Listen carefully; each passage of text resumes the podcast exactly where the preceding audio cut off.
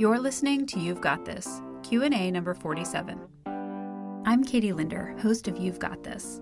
Each week, I post a Q&A episode to answer questions related to surviving and thriving in an academic life. You can email, tweet, or comment in the show notes to ask a question that could be featured on the show. Now, on to today's question. On this Q&A episode, I'm answering a question from a listener. And recently, I actually got two questions from this listener, and they're both really good.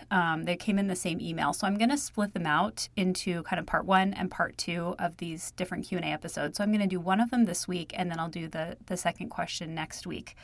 So the first question is about deciding whether or not to accept an invitation to speak. And here's the question that came in. How do you decide whether or not to accept invitations? There seems to be the case to build out one's CV and get some experience outside one's comfort zone. So much of academia is uncompensated, presenting at conferences, for example. But then there's the argument that if the answer to whether or not you should do it isn't hell yes, the answer should be a big no. I feel like if I always went with this approach, I would never accept any invitations because my confidence isn't where it would need to be in order to say hell yes to a single speaking invitation that I've ever received. It seems like this approach assumes a level of confidence that I'm not sure I'll ever have in life. So I want to say, first of all, thank you so much to this listener for reaching out and asking this question. And I'm happy to talk about kind of my rationale for deciding whether or not to accept an invitation to speak.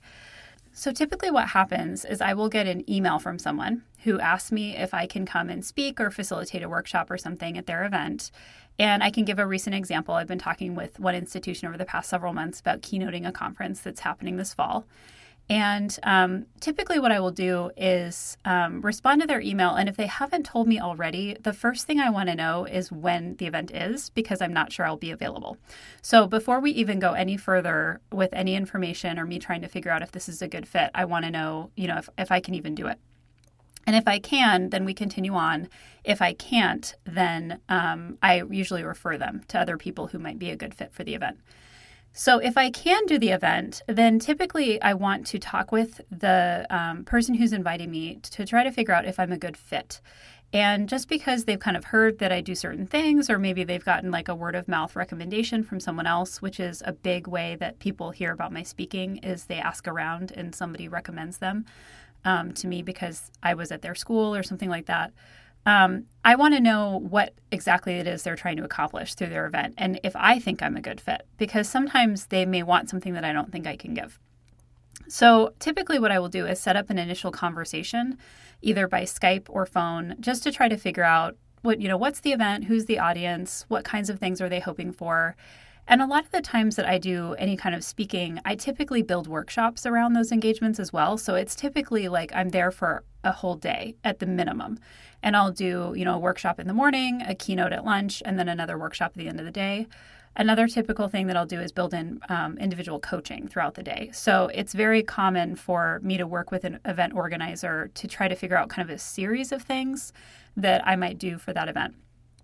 So if I know the availability of the event and I know that I can do it, and I talk with this person and I feel like based on the goals for the event, I can meet those goals, then the next question is whether or not their budget meets what would make me go to that event. So I talked in a previous episode on keynoting about my baseline price. And the actual next question from this same listener is about talking about money with people that you invite to speak, that invite you to speak. So I don't want to go into super detail about that now because I'm going to address it in more detail in the next Q&A.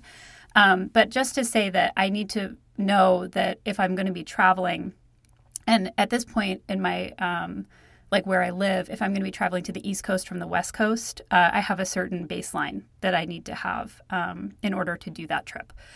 And it takes more vacation time, and it's more travel time, and just time out of my schedule and all those things. So it has to be kind of an investment for me. So I need to know if I'm available, if I can meet the goals of their event, and if they have the budget to bring me out for what is kind of my typical baseline fee based on where they're located in the U.S. Now, I think what's also interesting about this question is this person has said, whether or not it's a hell yes, should it just be a no if it's not a hell yes? And if you're just getting started with speaking, and it sounds like that's the case with this person, you're going to have a little bit of nervousness, and it's not always going to feel like a hell yes because you're going to be nervous. And I think that That doesn't necessarily go away, but I think you do get more comfortable with speaking over time. And it also has to do with just like, what are you interested in speaking about? Like, there are a series of things that I used to speak about pretty regularly, and I don't really speak about those things anymore because I've moved on in terms of my own professional life, what I'm writing about, what I'm thinking about, and I just don't really cover those topics so much anymore.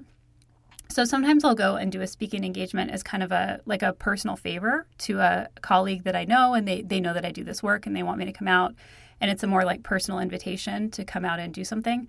But if it's an area where I just don't really want to do that thing anymore, then sometimes I'll turn it down and I'll recommend them to someone else. Because I think that part of the thing you have to consider when you're taking these speaking engagements is it's very easy for these things to become things that you are known for.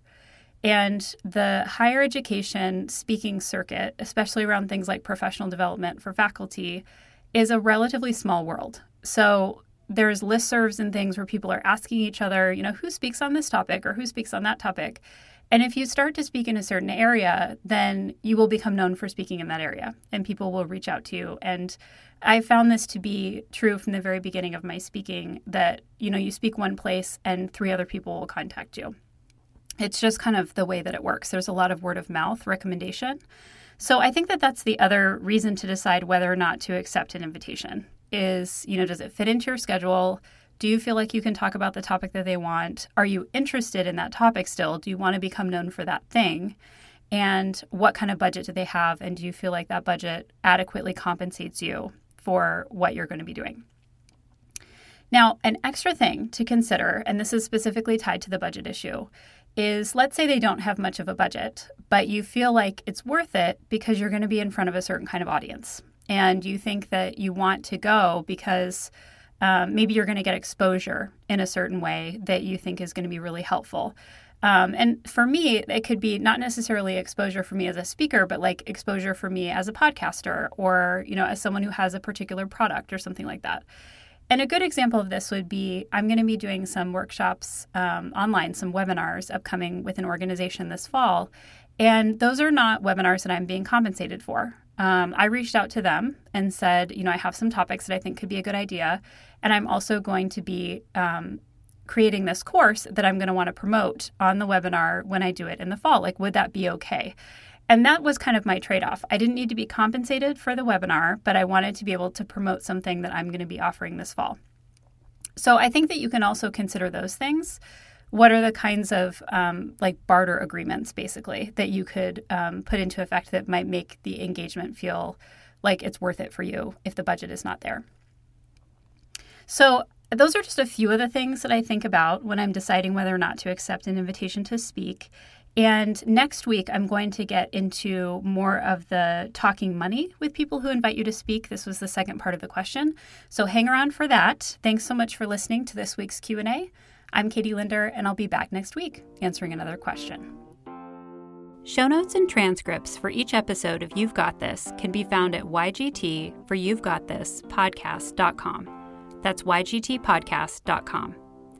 To comment on today's show, suggest a topic for me to discuss, or ask a question that could be featured in a future episode, connect with me on Twitter at Katie_Linder or at YGT_podcast. You can also connect with me by emailing feedback@ygtpodcast.com. If you find that You've Got This podcast to be a helpful resource, please consider leaving the show a review in iTunes. Also, don't forget to subscribe to the show so you never miss an episode.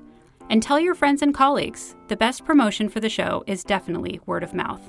You can also hear from me each week on the Research in Action podcast available in iTunes and via my Learn Like a Boss weekly email newsletter. Subscribe to this newsletter at katielinder.work to receive an essay focused on topics like productivity, resilience, and what it means to learn like it's your job, delivered directly to your inbox each week. If you want to learn more about my work and projects, or how to hire me as a consultant, workshop facilitator, or speaker, visit my website, katielinder.work. Finally, if you're interested in sponsoring the show, visit ygtpodcast.com/sponsors. Thanks for listening.